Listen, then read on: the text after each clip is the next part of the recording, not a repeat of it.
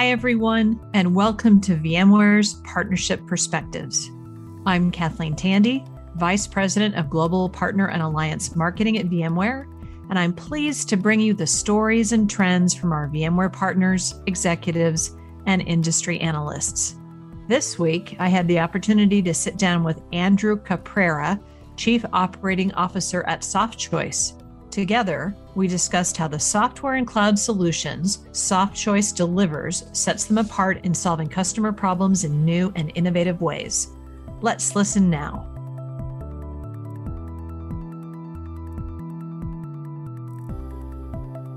Thank you for having me on, Kathleen. Really excited to chat today.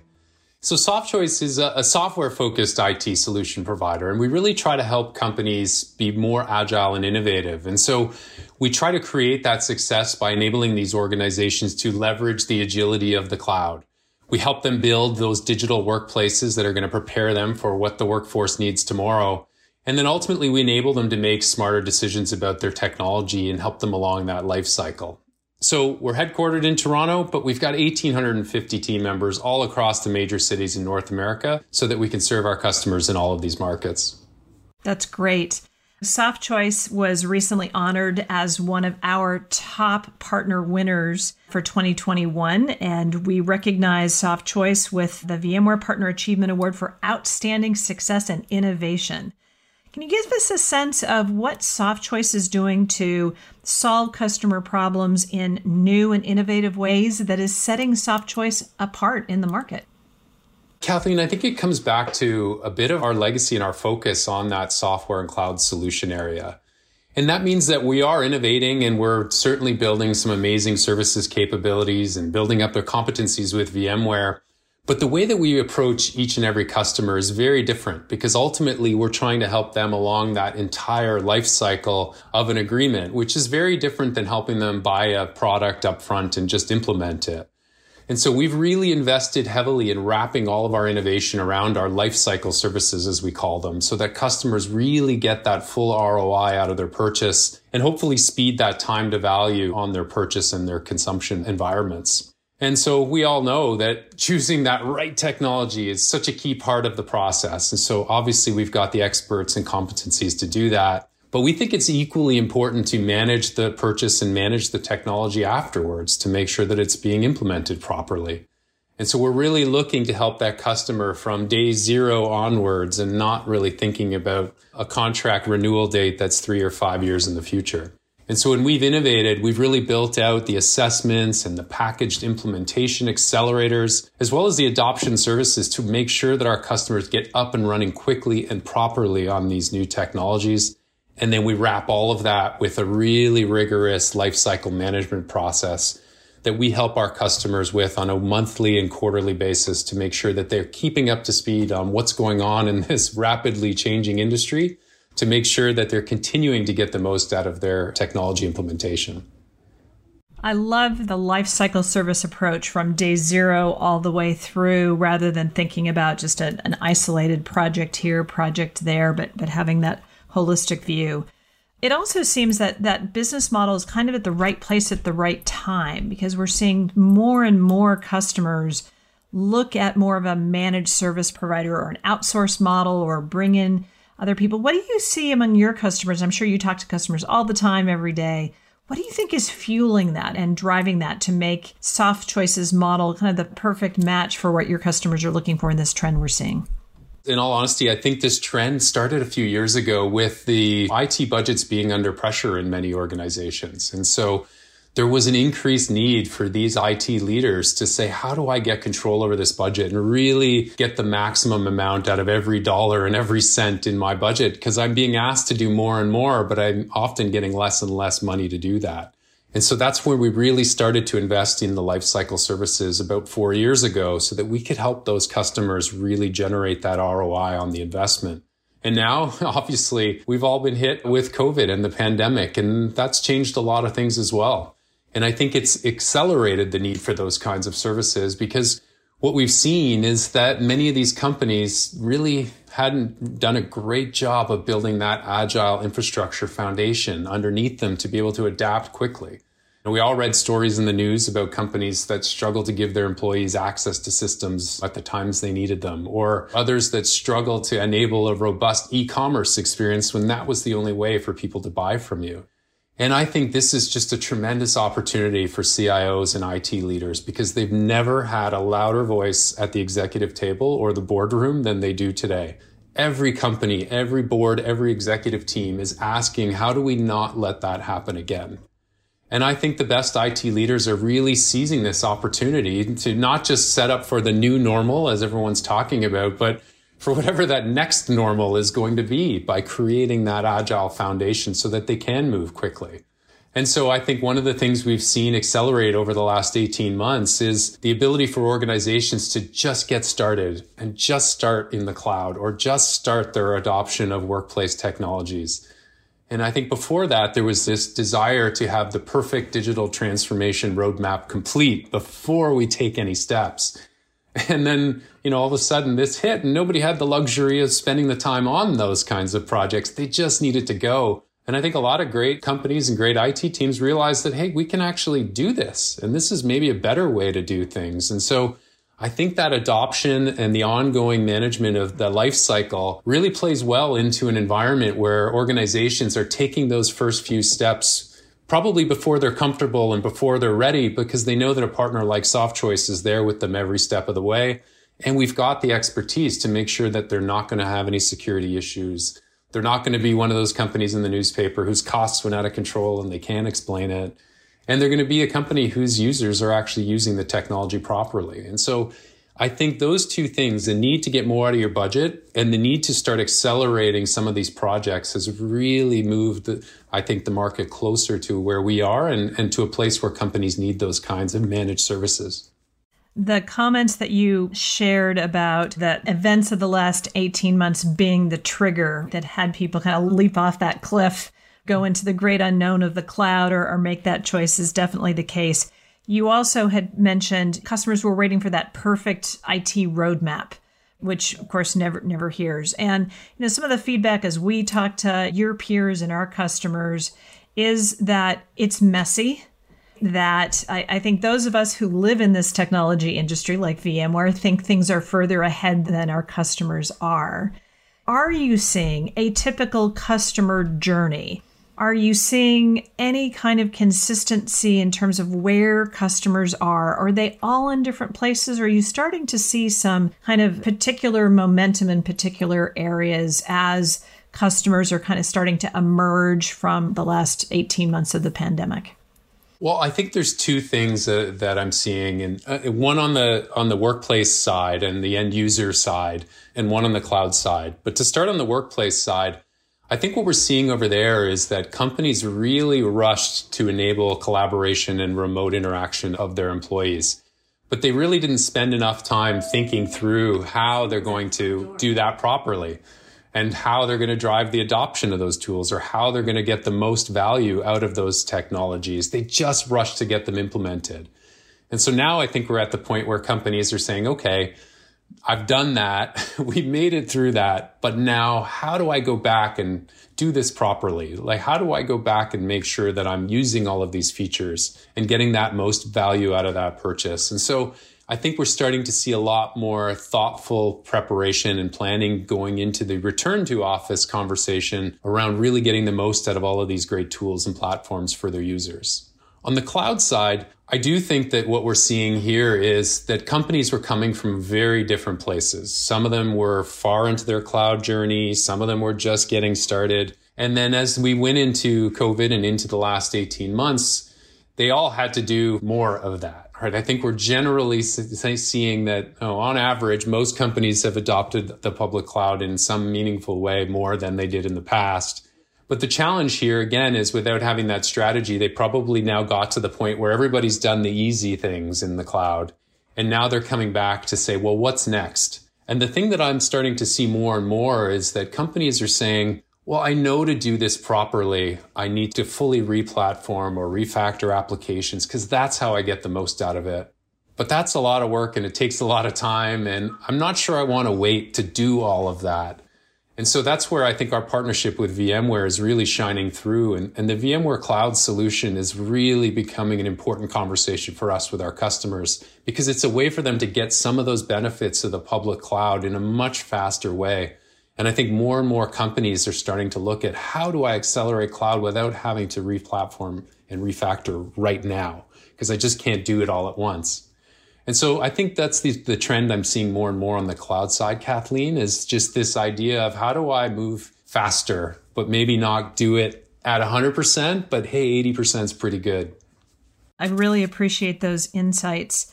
Uh, I think the refactoring and replatforming is challenging also because what we see is the organizations that are siloed within companies that need to be working on this, right? Developers are in a different place of the organization. The IT infrastructure managers are another place of the organization.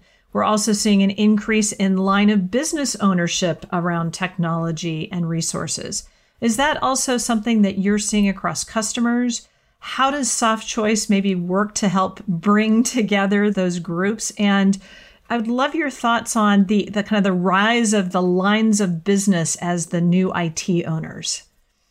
It certainly is becoming more of a trend, as you said. You know, one of the biggest service lines we've had over the last 18 months is our DevOps Accelerator.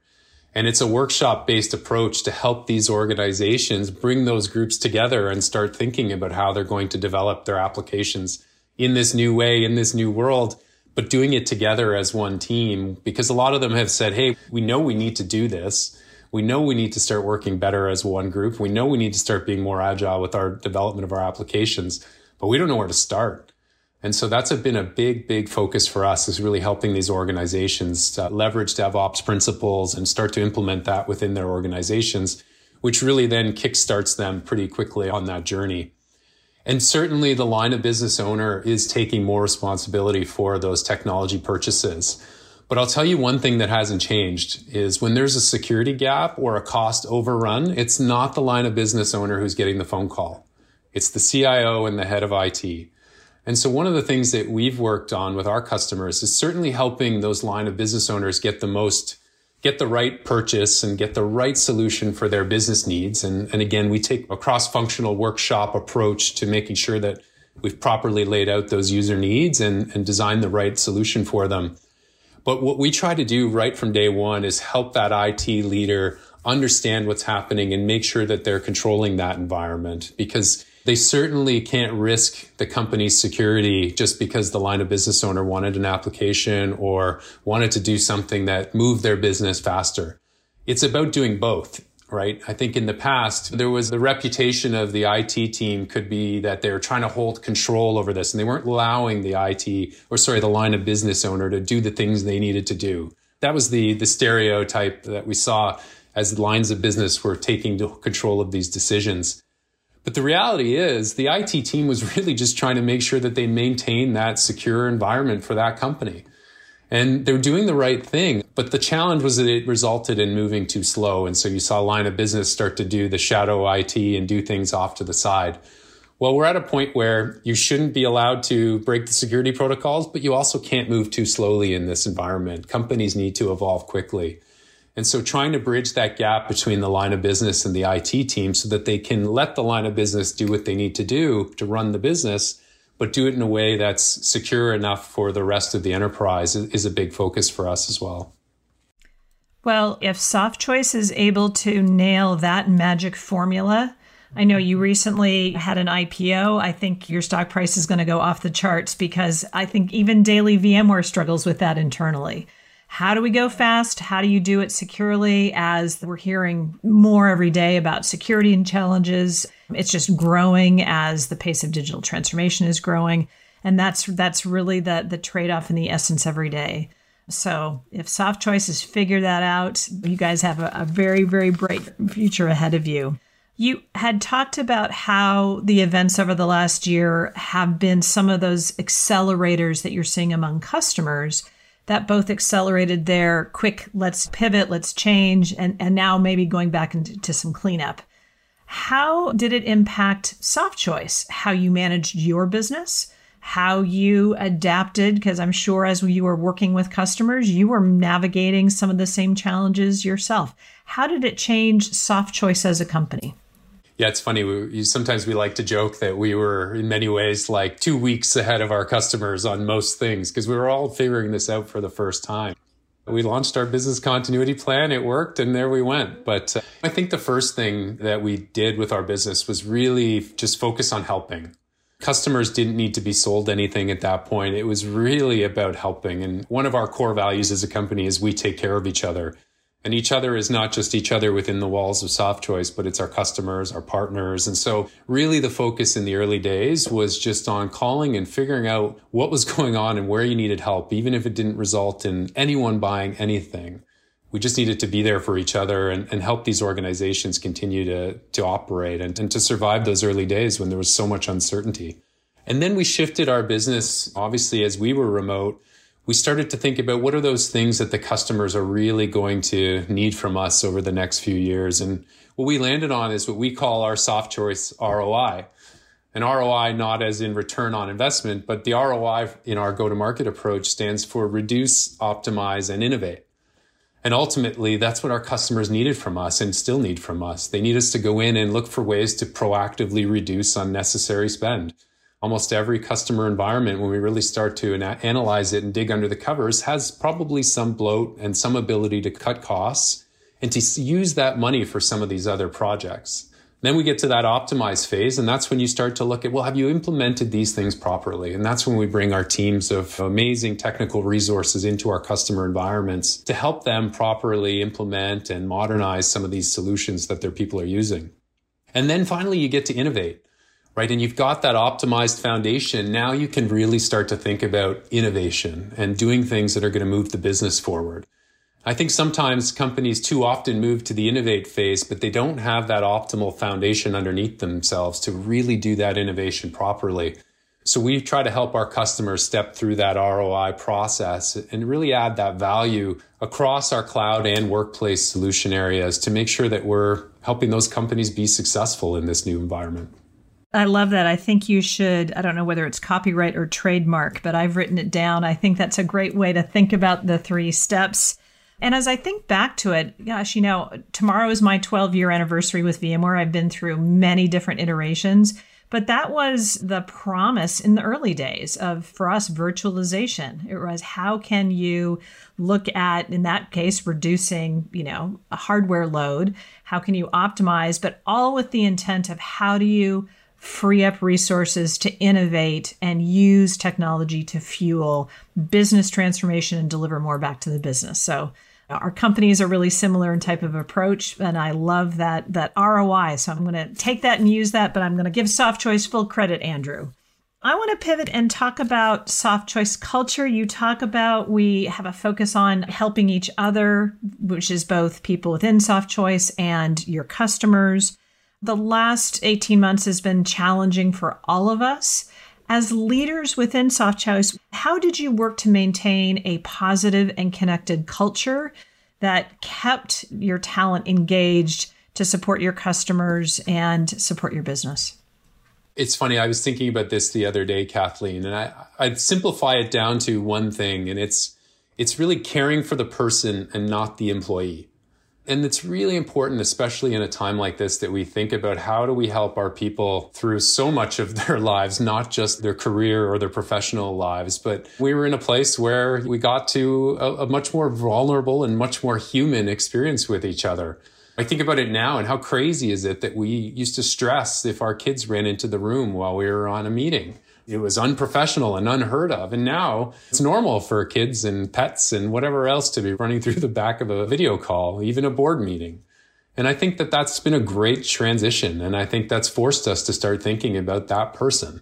And so we've done some things like uh, we created personal hours, for example. So early on in the pandemic, it became really clear that parents with young kids at home were really struggling to get them started with remote schooling because they're on their calls already and they're trying to do their jobs and their kids are not connecting to the internet or not connecting to their classroom and and disrupting it. And so we created three different hour blocks during the day where we outlawed internal meetings so that people could really focus on themselves and spending that time getting their kids started on school or making their kids lunch. Or for some people who didn't have kids, just spending an hour catching up on work or getting a workout in. But making sure that we carved out that time for those people was a key part of what we did early on here.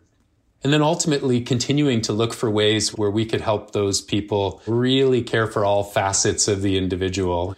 In the middle of the pandemic, I think one of the things that we learned was that over communication for us is really just communication for everybody else, where you feel like you're talking about these things so often and repeating yourself over and over.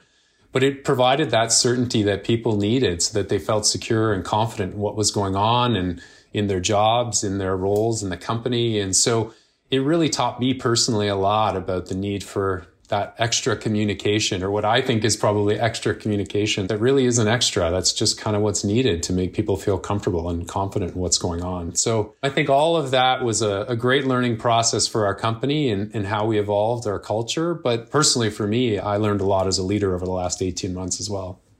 That's great. I love your description of it as caring for the person, not the employee, and you know, from the person to the, the personal hours I'm always taking notes of best practices of how people manage that because the challenges are certainly continuing. I know there still continue to be pandemic challenges in Canada. We're starting to reopen here in California, but the big news here was that the VMware campus opened and 99 people showed up because most of us are still, uh, and I live eight miles from campus. I'm not leaving my lovely home office anytime soon. So we're now in this phase where we're working to navigate reentry and figure out all of how that works, how it's fair and equitable for people in this hybrid workload. And at the same time, we're facing a really hot job market. And I know one of the new terms of 2021, it's been a number of Forbes articles recently, is, is calling this year the year of the great resignation lots of turnover. And I'm curious, you had mentioned one of the, the keys to, I think, Softchoice being able to work with your customers is your amazing technical talent. And in a business that's made so much on having a service orientation, helping your customers, the talent and the bench at Softchoice has got to be critical. How is Softchoice managing, you know, approaching this hot talent market, particularly in tech? This new phase of the times with people reconsidering life choice. As a leader who's looking, I'm sure, to retain the soft choice best and brightest, how are you approaching this part of this new phase we're all in? I personally believe that this is going to be a shift in the workforce and in what people desire in their workforce. And some of the perks of yesterday that attracted people to these amazing offices with you never need to leave and everything you've got and everything you could ever want and every service is right at your fingertips and now we're in a place where people are like, well, you know, I don't know if I really want to go into the office. So I'm not sure I care about all of those things. But we're in a place now where I personally believe that it's about two things. It's about a, a culture and an environment where people can learn, grow, and develop. And I think we've got to be cognizant of the fact that we shouldn't be designing for a hybrid workforce. We should be designing for a virtual workforce because I think one of the things that we saw in the past was, yeah, you could work remotely, but the experience was actually not very good. You were one of the only people not in the room. You'd have a little camera in the corner with a fisheye lens and you couldn't really see what anybody was doing. And inevitably somebody would get up on a whiteboard that you couldn't see. And so you couldn't really engage in the conversation. And those things just aren't going to be good enough anymore. So we can't just open the offices and say, hey, we've got great collaboration technology and we're going to go now and allow you to work from home. And I think too many organizations are talking right now about how many days a, a week people are going to be in the office. And they're not talking enough about how that experience is going to look for that person on the other end. And so for me, what I talk about with our team and what we're working towards at Softchoice is designing that virtual environment. And what that means is we're not designing for hybrid. We're designing for the person who's not there first. And we think if we can create an environment where that person feels included and feels like their experience is really great, then that's going to differentiate us and differentiate the experience that people have working at Softchoice. And so thinking about how we leverage our technology and our norms and our meeting processes to create that virtual first environment is a key part for retaining talent for us. And then the other one is the culture that I talked about. part of what we've seen over the last 18 months is not only with the pandemic, but with many of the social issues that we were faced with in North America, was that creating that environment where everybody feels welcome and that they feel confident and they can participate and that they really belong is going to be such a critical part of creating a great workplace and, and a place where people want to stay and grow. And so really focusing on how we make that culture more inclusive and how we make sure that we're creating an environment for everybody is a key focus for us here at SoftChoice. And we're pretty proud of some of the recognition we've received. A great place to work for youth, great place to work for women, best workplace for diversity, best workplace in technology. So there's a lot of these things that we're doing well but we still feel like there's another level that we can take this to to really create that culture and that environment that people want to be part of. And Kathleen, and I actually had an email two months ago from an engineer who joined us in the middle of the pandemic who said, I've never seen a culture like this in my 20 year career in the technology industry. It's a place where people were so welcoming, so helpful, and you've got a lot of ability to make a huge impact right away. And so it's that kind of culture that we're trying to bottle up, but also to advance and get even better every day. And it's a constant journey for every organization as the world around us changes to continue to build that kind of workplace. So culture and the virtual workplace are, are the two areas of employee retention that we're really focused on. I really appreciate hearing that. I love you sharing the story about the uh, individual who sent the note to you that just must be so satisfying as a leader of SoftChoice and someone who's a steward of your culture and your company. On the culture, I know that SoftChoice, like VMware, is one who has a very strong commitment to communities. It's part of our upfront stated values and yours as well. And I think one of the programs or initiatives that you have to support communities is something called SoftChoice Cares. Would love to know a little bit more about that. Yeah, and SoftChoice Cares is a great employee started, employee led charitable group within our organization that really drives volunteerism throughout the organization. And they connect us with some great charities to help our organization obviously donate, but also to get involved and help many of these organizations. Because what we're seeing right now is that obviously technology is driving change in the social sector as well. But many of these not for profits are really not equipped to be able to leverage this technology. And we know that all of these social issues that are facing our communities today, these charities are playing such a critical role in helping people. But many of the smaller ones are falling off the radar a little bit here because they can't keep up. And so for us, it's not just about building programs around it or donating some money to these organizations, but it's how can we leverage the fact that we've got 1,850 people who know a lot about technology and have a lot of passion to help these organizations. And so for us, we've actually created something we call a social impact accelerator. And so we've always given people two volunteer days at SoftChoice, but it's been kind of up to them to figure out what they wanted to do with those days. But now we've launched this pro bono technology mentorship program that focuses on bringing our people together in a coordinated way to help these charities and help these not for profits. I'll give you a couple of quick examples. One is a, a program called Connected North. And so we actually help this organization called Taking IT Global that provides opportunities and experiences for Indigenous remote communities in Northern Canada to have access to many of the great teachers in Southern Ontario and Southern Canada that they would not normally have access to. But the problem was this organization was spending so much of their time actually managing the technology and they weren't able to do what they do best. And so we actually leveraged our managed services and now we're managing the program's network of 100 schools and 12,000 students and taking that off their plate so that they don't have to worry about the technology anymore. And so bringing those kinds of things to our social impact partners is a key part of what we're doing. And we're going to expand that now. Actually, just starting in the next two weeks, we're launching a pro bono volunteer program where we're going to line up a series of charitable organizations and we're going to create pods of our people from across the business to help them using our volunteer days to help these organizations with some of their technology challenges. And so for us, it's not just about spending the day cleaning up an office or painting a wall, but actually using the skills we have as technologists to advance these organizations and really help them where we can help them best. So I appreciate you asking about it, Kathleen. All of this is really important to us here at SoftChoice and really excited about some of the things that we're, we're doing. Well, the whole initiative sounds like a true way that SoftChoice can walk the talk and put its culture in action, but also have a truly tremendous impact on the communities in your broader community and where Soft Choice lives. And I'm sure it also speaks to the culture and also why people want to be members of Soft Choice, where they get the chance to have that impact with their capabilities and their expertise in a way that has real positive good for the world. It just sounds like a win win win win all around. I wanted to go back for a second to your comments also on the virtual workforce because you had a perspective which is really unique, and I haven't heard anyone talking about that first. What I actually want to ask you is whether are you 2 weeks ahead of your customers?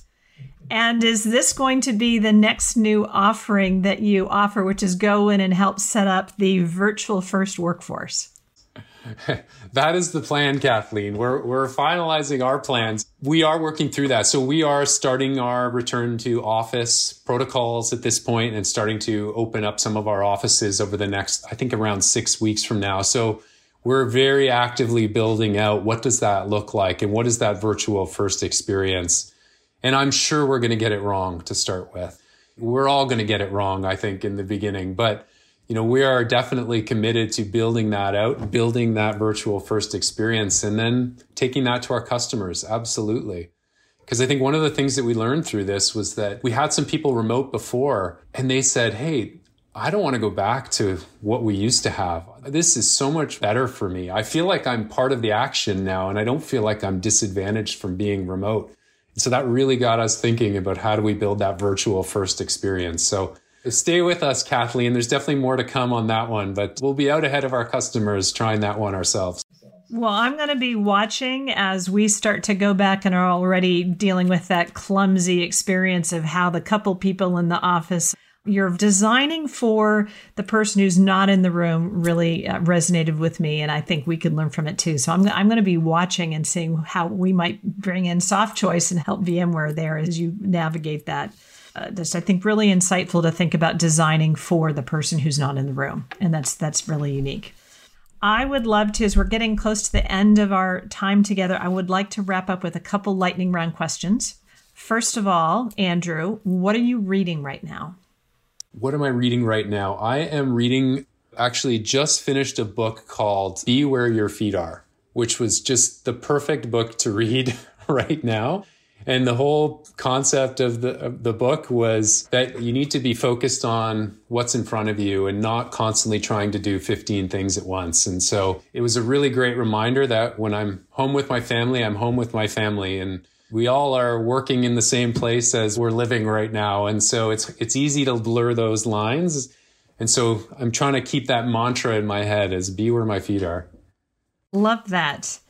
And it is challenging as all of our boundaries have blurred and we are here, but everything else, everything is here at the same time. So being able to make those mental boundaries and being present, I'll have to check that out. It's how I get all of my best book recommendations for my conversations. Next, what is a new application or maybe a refound app on your phone that's particularly interesting, piqued your interest, productivity, something fun? I've been meaning to do more mindfulness and meditation, but have never really gotten into it. And then I found a new app called Balance, and they're offering the first year free. So it removed any barrier I had for signing up for one of these things if I if I wasn't going to use it. So I signed up for that about a week and a half ago, and so far so good. I'm, I'm enjoying it, and it's definitely needed. That's great. I'll have to check that one out. I'm a big Calm subscriber myself. That was my pandemic app. So balance. I'll have to check that one out. Last question, and especially since you're on the forefront of talking to customers all the time, talking with all of the IT vendors, what technology do you foresee being the most disruptive for your customers, for Softchoice, for our industry over the next three to five years? I'm going to cheat because I don't know that this is a technology, Kathleen, but I think one of the really interesting things that's coming out lately is the analytics around the workplace and the users and understanding how people work, understanding the networks within an organization. These things were really opaque before. Uh, and now we're entering a new world where we've got so much data and so much information. And I'd say we're not using it well right now how many articles have you read about how productivity is up during the pandemic because people are working more hours? If we're equating productivity to how many hours people are logged in, we are totally missing the boat. It's about how do we get more out of the hours that people are working, not how do we get more hours out of people. And so I think we're going to learn a lot more about how our teams operate over the next couple of years. That's going to really start to change how we think about designing roles, how we think about meetings, how we think about working cross functionally. I just think there's just an amazing amount of information that's going to create some real insight that's going to change how we all work together over the next few years if we leverage it properly. I love that. Not an expected answer. Mostly I get AI, machine learning. So I love that insight.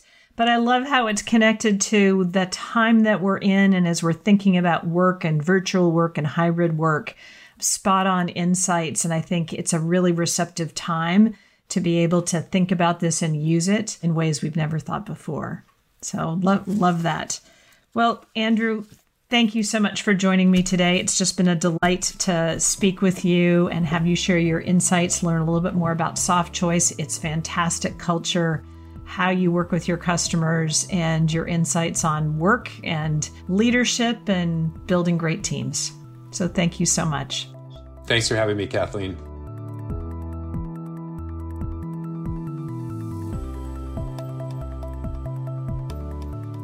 And we're back. What a fantastic conversation with Andrew. In particular, it was really great learning more about the approach that Softchoice is taking to build its lifecycle services business and how the COVID 19 pandemic has accelerated customer needs for managed services. To learn more about Softchoice, please visit softchoice.com. And to connect with Andrew, you can find him on LinkedIn or on Twitter at, at Andrew Caprara. Please subscribe, follow, and review VMware Partnership Perspectives podcast from your streaming platform of choice. For more information on VMware's partner programs, please visit Partner Executive Edge at VMware.com. I'm Kathleen Tandy, and thanks for listening.